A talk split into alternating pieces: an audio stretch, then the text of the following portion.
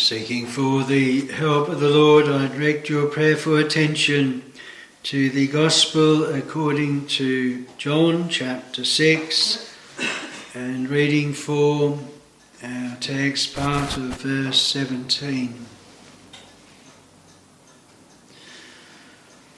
The latter part of verse 17, and it was now dark, and Jesus was not come to them. The whole verse reads, and entered into a ship, that's the disciples, and went over the sea toward Capernaum. It was now dark, and Jesus was not come to them. We have here a literal account of after the Lord had worked the miracle of the loaves and the fishes and the disciples then are going over to the other side of the sea, obviously in a rowing boat. And this is a, a literal account. They went on the evening of the day, and the time it took, they were found in the night, and Jesus was not come to them. He wasn't with them in the boat, they were alone in the boat. And aggravated, they had a great wind that blew. And so their trials in the water and in that journey were in a natural way very great. But we would not just look at this as a a natural account. It is a natural account, but many of the things that are recorded in the Word of God have also a spiritual application. Our Lord told many parables and He gave them a very clear spiritual application. And sometimes our lives are a parable as well and hear what is in the inspired and holy, inerrant Word of God is not just for the help of those that would be in exactly the same situation. In fact, very many would, never be in a situation uh, like this and couldn't be, of course, with the Lord coming literally to them, walking over the water as he did later on. So then we would think, well, how does it apply in a spiritual way? Well, we would go back firstly in thinking of the world before it was created. Darkness was upon the face of the deep. There was no light at all. It was all darkness. And the Lord came and he that dwells in that darkness, Solomon speaks about him dwelling in darkness, but then Paul, writing to Timothy, says that he dwells in the light that no man can approach unto. The light and the dark are alike to him. The Lord comes, and from that darkness he brings light, and he divides the darkness from the light. He makes night and he makes day. The darkness that they were in now was one of those literally night seasons which God had appointed them. And so when we look at creation, then we look at the uh, time when our Lord and Saviour died upon Calvary's tree. And on that time there was darkness over the face of the earth from the uh, third hour to the or the sixth hour to the ninth hour, three hours of darkness over all of the land, or in another account, over all the earth over that time. Lord, having command over uh, the darkness at the beginning, and then the great miracle of redemption, and when our Lord suffered and offered his perfect sacrifice, putting away the sin of his people upon Calvary's tree, as he bears the wrath of God, as he bears the weight of his people's sin, as he suffers, as he puts away those sins by the sacrifice of himself, then the sun is hidden and there is darkness over the land. God has command uh, over that. We read when the law was given at Mount Sinai, then there was the thick darkness there, and it was mentioned several times how the Lord dwelt in that darkness and in the fearful sights that were shown when the law was given. We think of it in a spiritual way as well. It's interesting in the Holy Word of God, the place where darkness is mentioned mostly, especially in relation to the experience of God's people, is in the book of Job. And in the book of Job, 28 times there is the mention of darkness. And there could be variations of that, even more than that. But just looking at the word darkness, and of course, Job was in Satan's sieve. The Lord had given permission to uh, Satan to distress Job, to uh, take away his goods and those things that Satan was accusing Job of just worshipping and following God because of what God had given him. So God gave him permission to take away those things. When those things then were to be taken away, Job, he still says, The Lord gave and the Lord hath taken away. Blessed be the name of the Lord. And yet, through that very severe trial, so much darkness, the Lord brought Job out of that trial, the other side of it, delivered him from it. It's not surprising then that we'd associate darkness with physical trials, spiritual trials, trials of soul, and trials in our lives, because in Job it is very prominent. And then also we have in the book of Psalms as well, 17 times in the book of Psalms and again, the Psalms are the experience of God's people. And there they experience those times of, of darkness. And we read of them a little in Psalm 143. But then also we have in Isaiah. Now, Isaiah is often referred to as the, the gospel, many very clear gospel messages. And messages that point to the coming of our Lord and Saviour Jesus Christ. And 18 times there's mentioned the darkness there.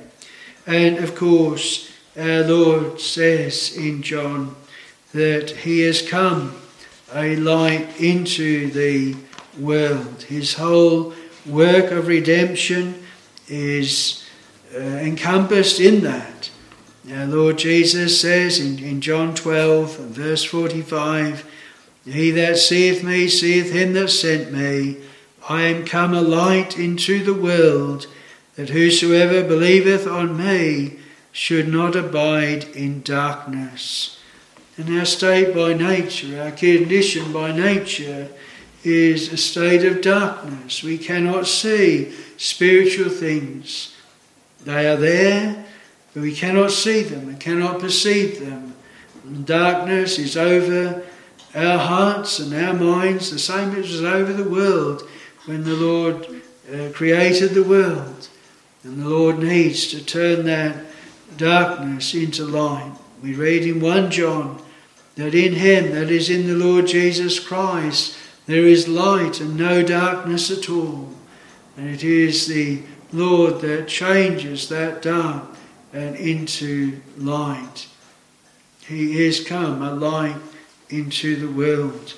But the experience of God's people will be times of darkness. If we are to know that darkness changed to light, we must know the darkness first.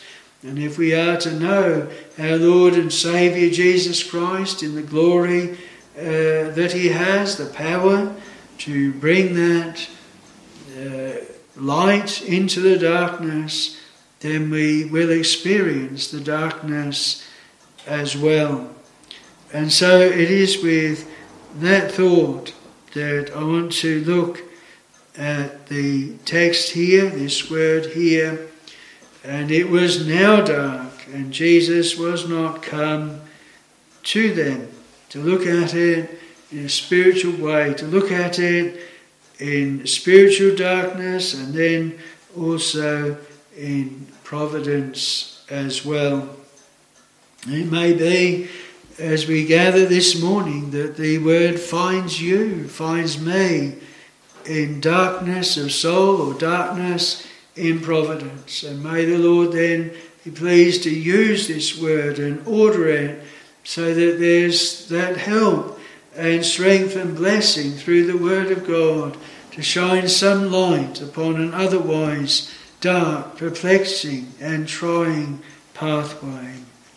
So, on to look then at three points. Firstly, the lead up to where they were here, where our text finds them. It was now dark, and Jesus was not come to them. There's a lead up to it. Then, secondly, their experience in darkness. The time that it was dark, what was their experience at that time? And then, thirdly, their deliverance and looking at it for our encouragement. But firstly, there is a lead up to this time. It really consists of uh, two things. We have the miracle that the Lord had wrought. He had changed those five loaves and two fishes into such an amount of food that was able to feed about 5,000 men and then women and children. They had seen that miracle, they had seen what the Lord could do, what the Lord had done. They had been instrumental in it, the Lord had used them. They, the Lord had broken the bread, He'd given to the disciples, and they to the people. It had been a time of great blessing and of great wonder that they had been part of. And then we have the Lord had constrained them, as not told in this account, but in Matthew and Mark. Uh, Luke doesn't give this uh, same account at all, but Matthew and Mark do. Matthew speaks of the Lord coming and walking on the water and bidding Peter, Peter also to come to him over the water, but we won't dwell much on that part of the account. But in Matthew and Mark, it doesn't just say, as in this account in John, that uh, they, his disciples went down into the sea and entered into a ship. We read that the Lord constrained them to get into the ship. That it was his instigation that they should use this mode of transport and that they should go over to the other side. So there would be that expectation, the Lord who had wrought these miracles and done these things that they had seen, the Lord that had bid them to go into this path and the way that they were going in, the expectation was that it would be a path of blessing, a path of help, a path where uh, they would have the Lord's help and guidance in it. And there wouldn't be trouble and trial and darkness and uh, contrary things that they were then to experience. Many times with the people of God, they walk this path that they have an expectation, and the reality does not turn out the same. Now, maybe you've joined us this morning and you've had expectations, expectations of what the Lord would do for you in providence, or expectations in seeking the Lord. Maybe you have received a Bible, maybe you have sought to begin in the ways of the Lord and to follow uh, the Christian faith, and you've had an expectation that it would be a rosy path, an easy path, everything would go well, and it'd be the Lord's blessing on it. After all, you were doing what was right and uh, following the word of God, and this thought that, well, everything will be right. And now it's not right. Now things are not what you thought it would be. Let me remind you of some of the lead ups and expectations in the Word of God. We think of the account of Joseph. Joseph, the son of Jacob, was given several dreams, two dreams really, uh, and it was a dream that gave him an expectation that his brothers and his father that they would bow down to him. One dream, uh, they're in the field and the sheaves.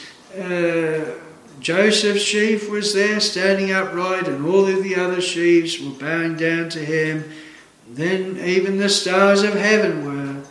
Joseph must have had that expectation that he was going to be raised to some place of prominence and that God was going to do some wonderful things.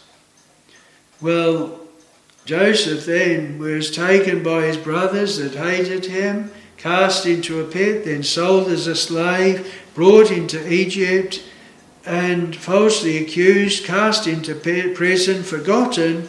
But then he was raised up out of prison, brought next to Pharaoh, and indeed his brothers did come and bow down before him. But from the time of that expectation of his dreams to the time they came to pass, he went through many great and deep trials.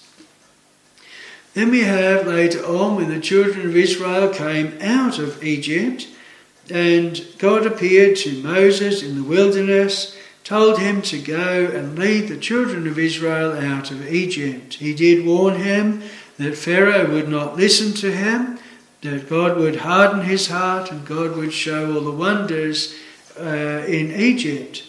And God did show all the wonders in Egypt, nine great plagues in Egypt. But as that began to happen, Pharaoh was very hard on the children of Israel, and their burdens got much harder before they were brought out of Egypt.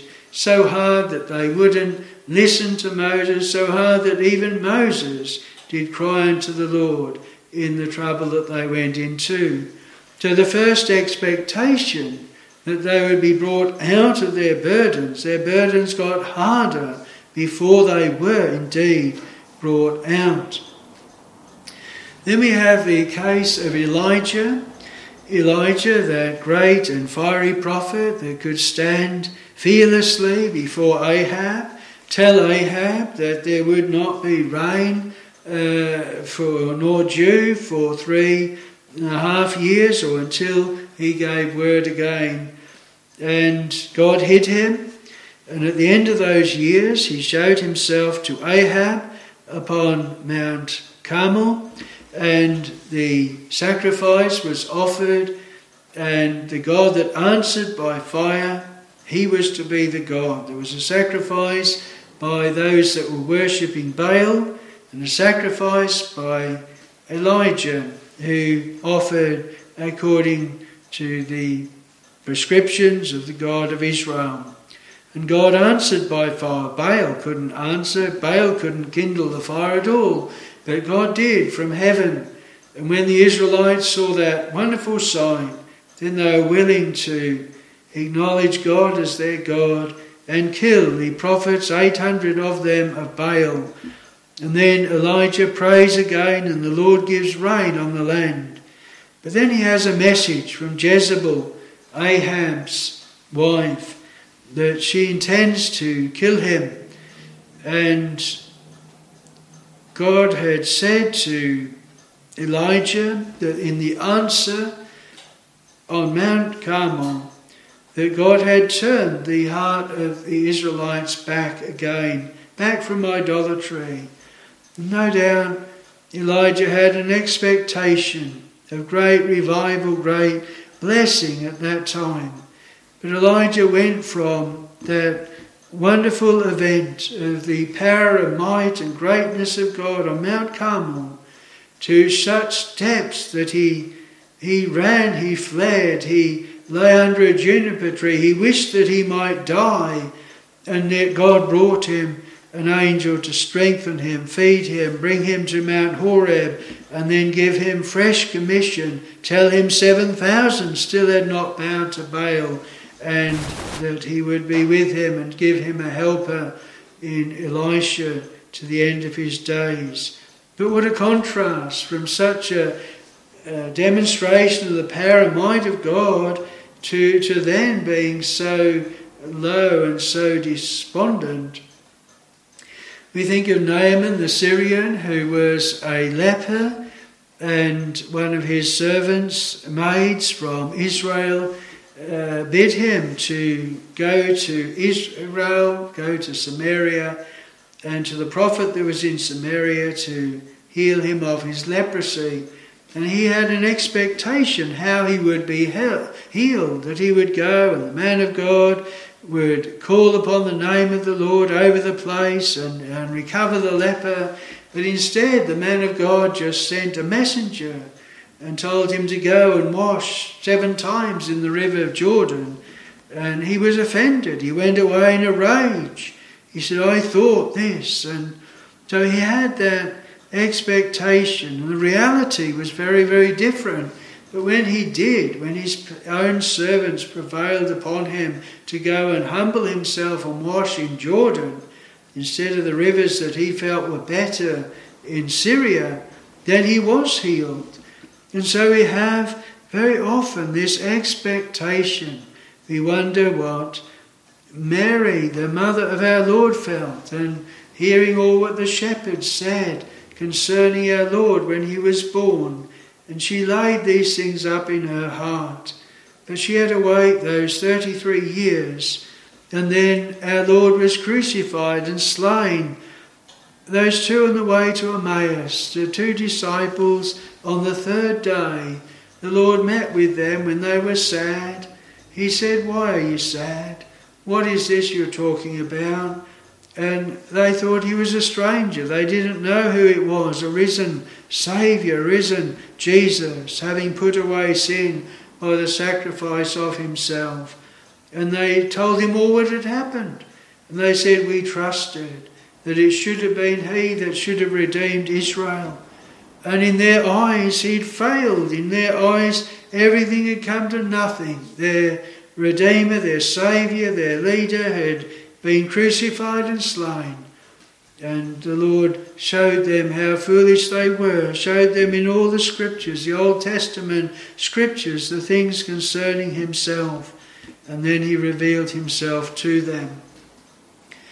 Right the way through Scripture, we have many, many times where God's people went from great blessing to times of darkness from an expectation of what was going to happen. Was be wonderful, and instead it was trials as well. The coming back of the children of Israel from Babylon, they had 70 years in Babylon, and then to come back to their own land, build the temple, the walls again. Uh, the Lord brought them back, but they had many adversaries, many oppositions, and it took a long while for the walls to be eventually built up again and the temple again. And so again and again we, we are reminded of this. There will be lead up to times of darkness, lead up of which our expectation we look for light and yet there was darkness, we look for blessing and there wasn't blessing, we look for joy and peace and yet there was trouble. And, and this is the lead up that is here. And how is it with you? Maybe with you, with me, we've had those things as well. And if we're honest with ourselves, we, we, we thought, well, there would be blessing, there would be help, everything would be well. We do the Lord's will, we do His bidding, we expect the Lord will, uh, in perhaps uh, uh, in our own words, pat us on the back Say, good servant, and make everything go for good.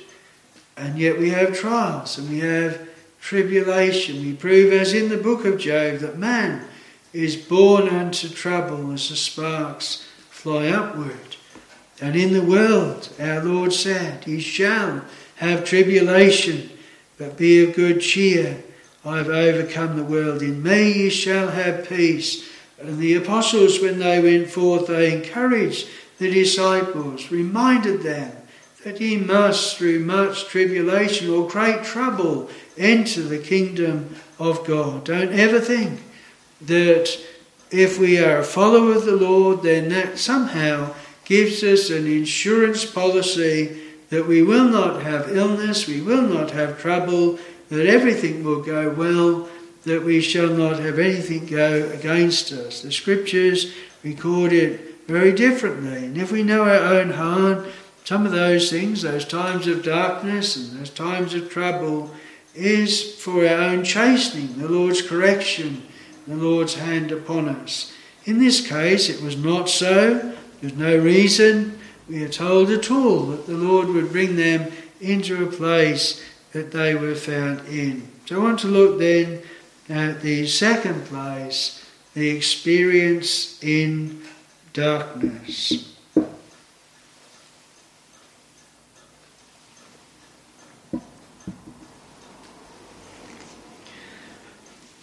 Now, I want to think of it perhaps first with the idea of darkness.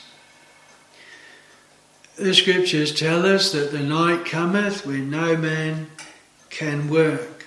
Now, of course, today we can have artificial means of light to a great extent that can allow us to, to work. But without that, without light, when it is dark, we cannot see. We cannot see our way. Uh, we can have everything around us and yet not know that that is around us at all. Can be very disorientating. Years ago, and while still I can have those nightmares at night, especially of being very busy before going to bed, and, and then wake up and not realise where I am. You always have to have a light on so that when I wake up in those nightmares, then at least immediately I can know where I am. Years ago, when I was a young man and in a choir, we performed in a male voice choir uh, late at night, and then I went to bed, and I thought I was standing behind this curtain. All of the audience was the other side of it. Any moment the curtain would go back, and I was just standing frightened to move or do anything. And after a long while, I realised that I was actually standing in my pyjamas in the hallway of our family home, and I'd sleptwalk, and I just thought that I was still in the place where I was. And it can be very, very frightening and with the darkness, you can't see the reality. You can't really know. As soon as someone puts on the light, you immediately know where everything is, where you are, and all of that uncertainty goes. And uh, so it is in, in many ways, in spiritual ways, in providence as well. If darkness is upon our path, if darkness is over our soul and over all that the Lord is doing, we cannot see what the Lord is doing. We cannot see what His purpose is. We cannot understand the way that we are going. And it can bring us into, as we sung, deep despair, very low in soul, very discouraged, very disheartened, very troubled. Often things are, are magnified in the dark, in the night season, our troubles. Well, how was it with the disciples here? The thing that we read in both Matthew and Mark was that the wind was contrary. They were going in a boat, and obviously, what would be the best thing was the wind to be behind them, but it wasn't. It was going in the opposite way, it was blowing them back the other way. It may well be that that is why they were taking to the, the oars. If you've got a sailing vessel, then the only way you can sail into the wind is by tacking, zigzagging. And you know, may have found it much better to, to use the oars. But in a natural way, they had opposition to make their headway very, very difficult. Now we think of this in a spiritual way. Those that are seeking the Lord, those that are seeking to walk in the ways of the Lord, will find many things that come against them, that oppose them. Their own wicked heart will, our besetting sins, and those things that rise up will oppose us in the way that we want to go and want to seek the Lord. Then it may be that we've got family members as well, or those that are of our kindred, that will also hinder us and stop us from walking in the ways of the Lord. And the Lord spoke a lot of that, uh, that those that love father or mother or son or daughter more than him was not worthy of him. And many have been, as it were, strangers in their own house, as the Lord has called one but not others. And they have had to make a choice, as it were, whether they suffer that persecution or loneliness or trouble from those of their loved ones and follow the Lord or give up following the Lord and go back to being with those who do not want anything to do with the things of God. But it is a contrary wind, it is uh, an uh, opposition. Then we have Satan. Satan is an accuser of the brethren, an adversary to the people of God, and he will lay up those snares and oppositions and try to hinder their progress if he could. The world as well, all of the allurements, the snares, the men, the women of the world, our former habits and former ways, they all oppose us when we seek to want to walk in the ways of the Lord. There's many things that will take an opposite course. It won't be a smooth path. Satan, the world, our own heart, and our loved ones, they won't all rejoice and say, What a wonderful thing. This, our brother, our sister, our loved one, this person is walking in the ways of the Lord. Let's help them all we can uh, and let's encourage them. Very often it is the, the other way, the opposite way.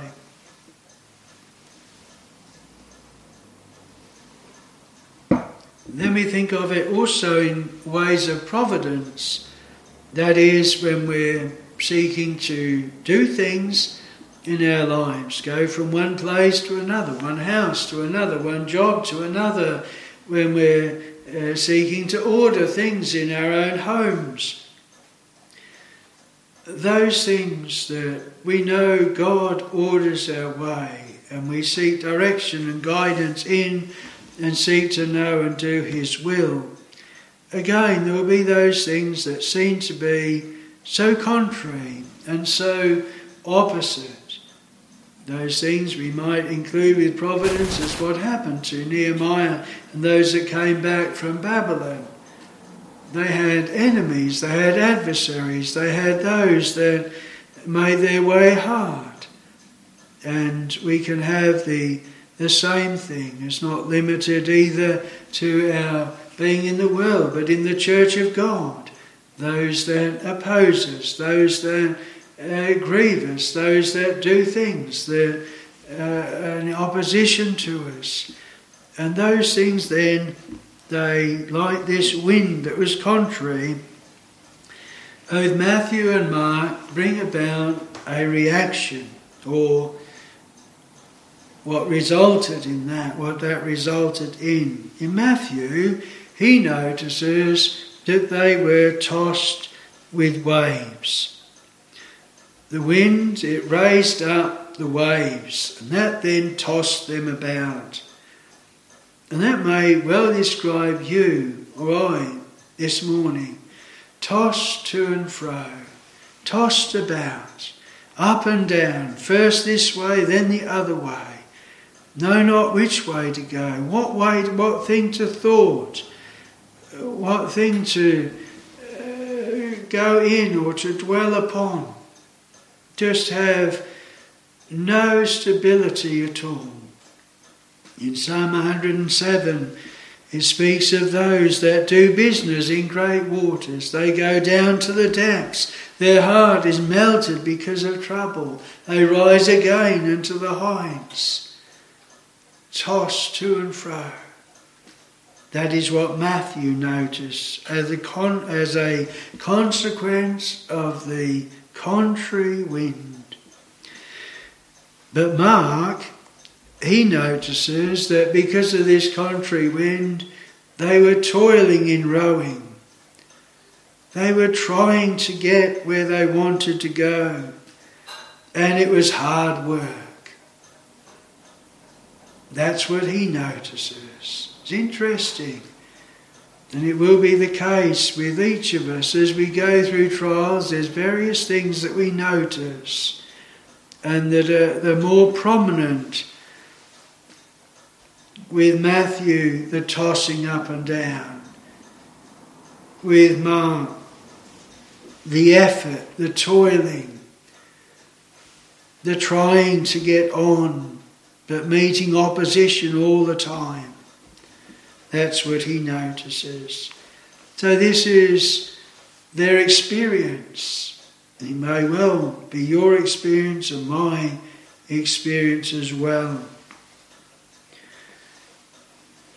But then we have the matter of time. And Matthew and Mark, they notice it in watches.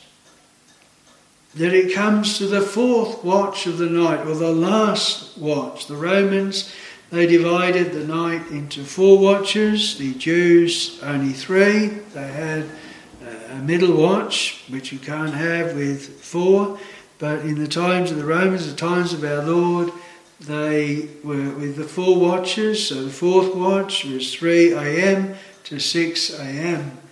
And so uh, the disciples in verse 16, we are told that even was now come.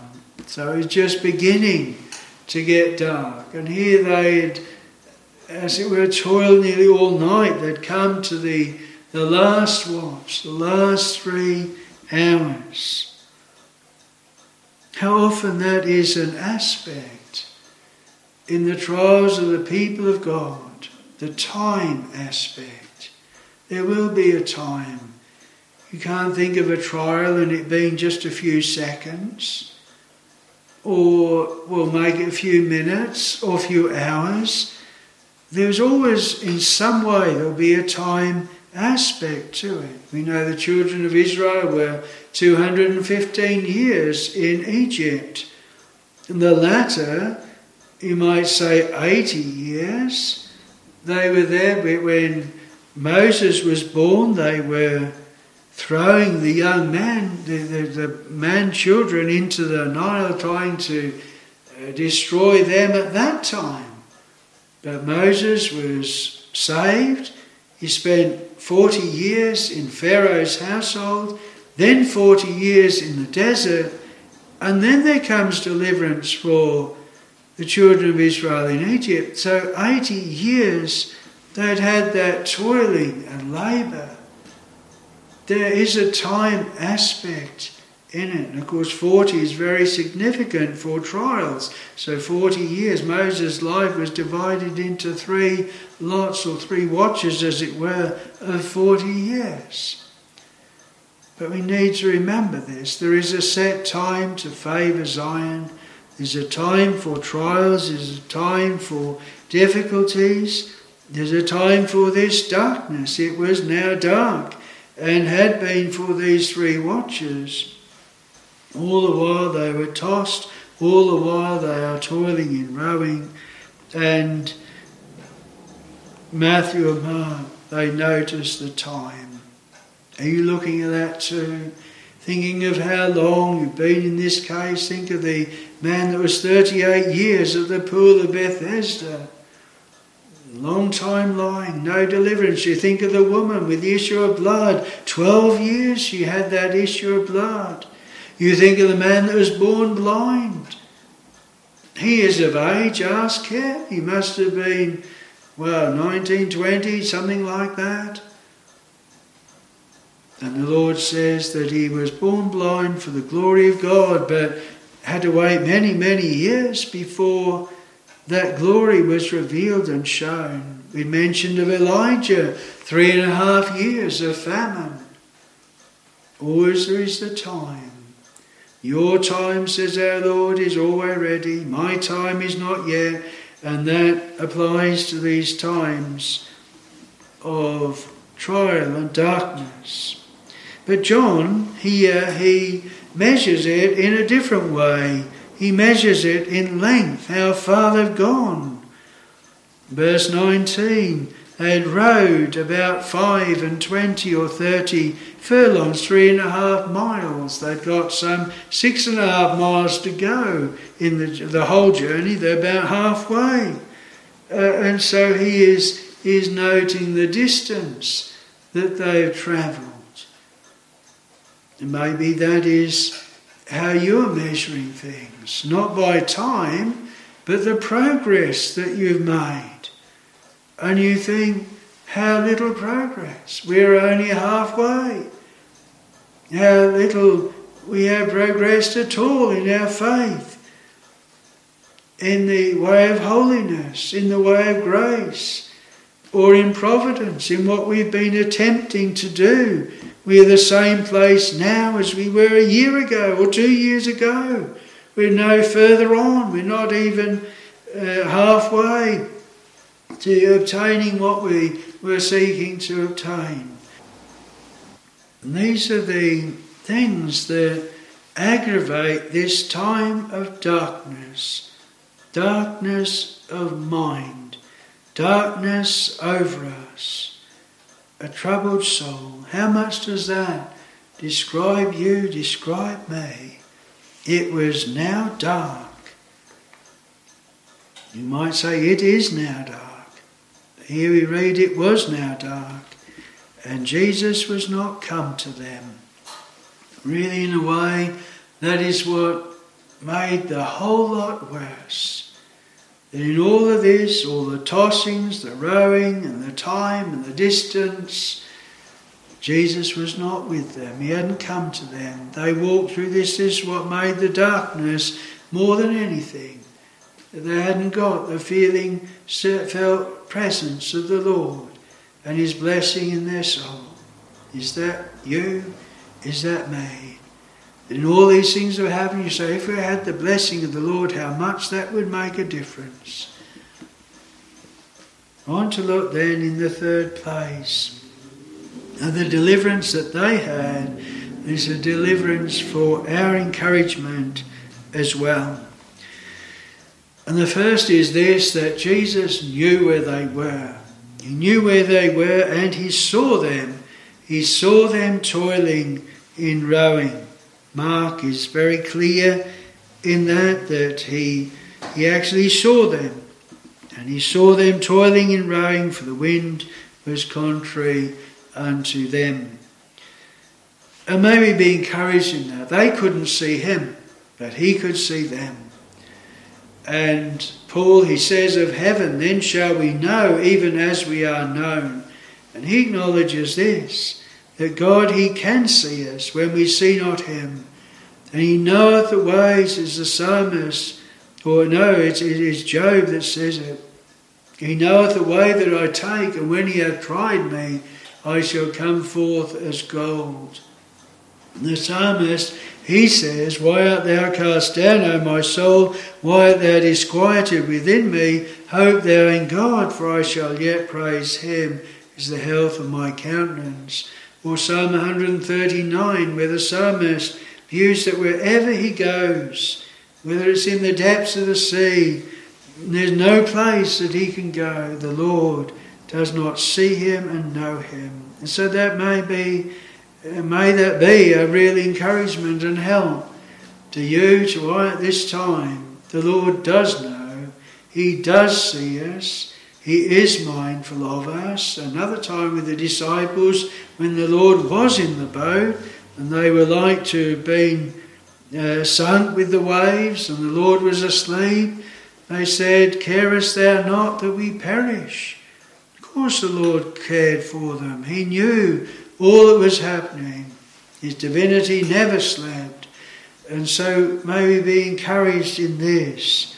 Jesus knows your path, my path, my darkness, your darkness. The second thing is he came to them. And I don't do love this. Really, this is the whole gospel. The Lord came to them. The Lord said when he was preparing them for when he'd be taken from them and crucified, I will see you again, and your heart shall rejoice. Your joy no man taketh from you. On that resurrection morning and in the following forty days, the Lord appeared again and again to his disciples, a risen Saviour, he chose the time, He chose the place, He appeared to them. They did not find Him, He found them. And this is the encouragement here. And this is the whole work of the gospel. The Lord finds His sheep. He is the good shepherd. He comes to them when they're in the ditch, when they're helpless, when they're in danger. He lifts them up, He saves them. He passes by his people when they're in unregeneracy, when they're dead in sin, when they're in the darkness of sin, and he bids them live. This is the gospel. It is God is the first in salvation. He is the first in deliverance. It is the Lord that delivers his people, not them delivering themselves. It was now dark, and Jesus was not come to them, but he did, and he came to them. How did he come for, to them? He came to them in a way they could never have anticipated. They'd never seen that happen before. One walking on water, the Lord coming to them in that way. How many times do you and I think and go over all the possibilities what shall happen? How the Lord will deliver us from our darkness, how the Lord will appear in providence, how the Lord will appear in grace. And we go round and round and we exhaust all the possibilities and say it's impossible. Yeah, it is impossible with man, but not with God. May always remember this that the Lord does that which we did not look for and works in a way that man cannot devise. He did it in his great redemption upon Calvary's tree. Job, in Job, he wonders how it can be that God shall bring a clean thing out of an unclean. The Old Testament saints, they knew the promises of the seed of the woman that should come and bruise the serpent's head. They didn't know how it was to be brought about. We know by the virgin birth, the overshadowing of the Holy Ghost. We know by the cross of the Lord Jesus Christ how he put away sin by the sacrifice of himself. And whosoever believeth in him and trusts in his sacrifice and in his righteousness shall never perish, but shall have eternal life. The Lord Jesus Christ is the way, the truth, and the life. No man comes unto the Father but by him. And it is a way, a way that the Lord has devised and the way that the Lord will work. And it stops us from putting our hand to things. And it causes us to see this is the Lord's work and marvellous in our eyes. May that be a thought that is encouraging to you and to me. In our souls, in providence, the Lord here, He comes in a way that they look not for, comes in a miraculous way, and actually He comes to them over that tossing sea, over the waves and over the billows. Those things are not a hindrance to him. We might look upon many things and say they are all against us. Dear Jacob did just before Joseph was revealed that he was alive. All these things are against me. Remember, of course, this is the fourth hour of the night. They'd gone a long way, they'd waited a long time, but then the Lord comes in a way they had not at all anticipated. Now, when He does come, when He is in sight, when they first see Him, is it joy? Is it gladness? No, it's fear. They were fearful at first. So when our Lord rose from the dead and appeared to them, the doors being shut in the upper room, they were frightened. They thought then it was a spirit. They thought here it was a spirit. The Lord said to them then, A spirit hath not flesh and bones as ye see me have. And here the Lord again had a word for them. We read that they were afraid. But he saith unto them, It is I be not afraid.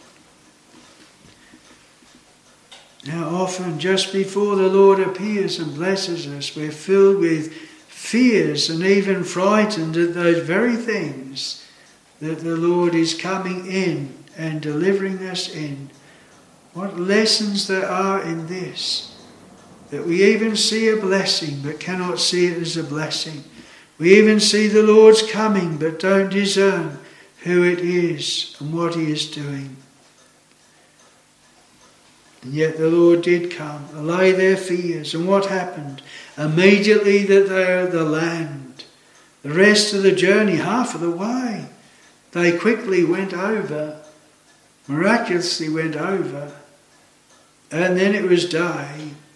The Lord had come in the fourth watch. How quickly things changed. No more waves, no more billows, no more contrary, no more darkness, and the Lord was with them. So our text, and it was now dark, and Jesus was not come to them, was turned about the other way, and now it was light, and Jesus was come to them. How very suddenly, what a change was wrought about when the Lord came. And so these are really encouragements to us encouragements to persevere, to still look to the Lord, to wait His time, to be encouraged in providence and in God's grace, to still trust in the Lord with all our heart and lean not to our own understanding, to wait His time. These things are written for our learning, for our encouragement. These were dear disciples Dear disciples, walk this path, and the Lord show you and I that we also are His disciples, following the Lord in times of darkness, and the Lord turning that darkness to light, times of trial, and yet the Lord bringing from those trials some wonderful deliverances, and that we may uh, tell and recount as three of these evangelists do to the honour and glory of God. May the Lord then bless His word and encourage and help your souls and mine. Amen.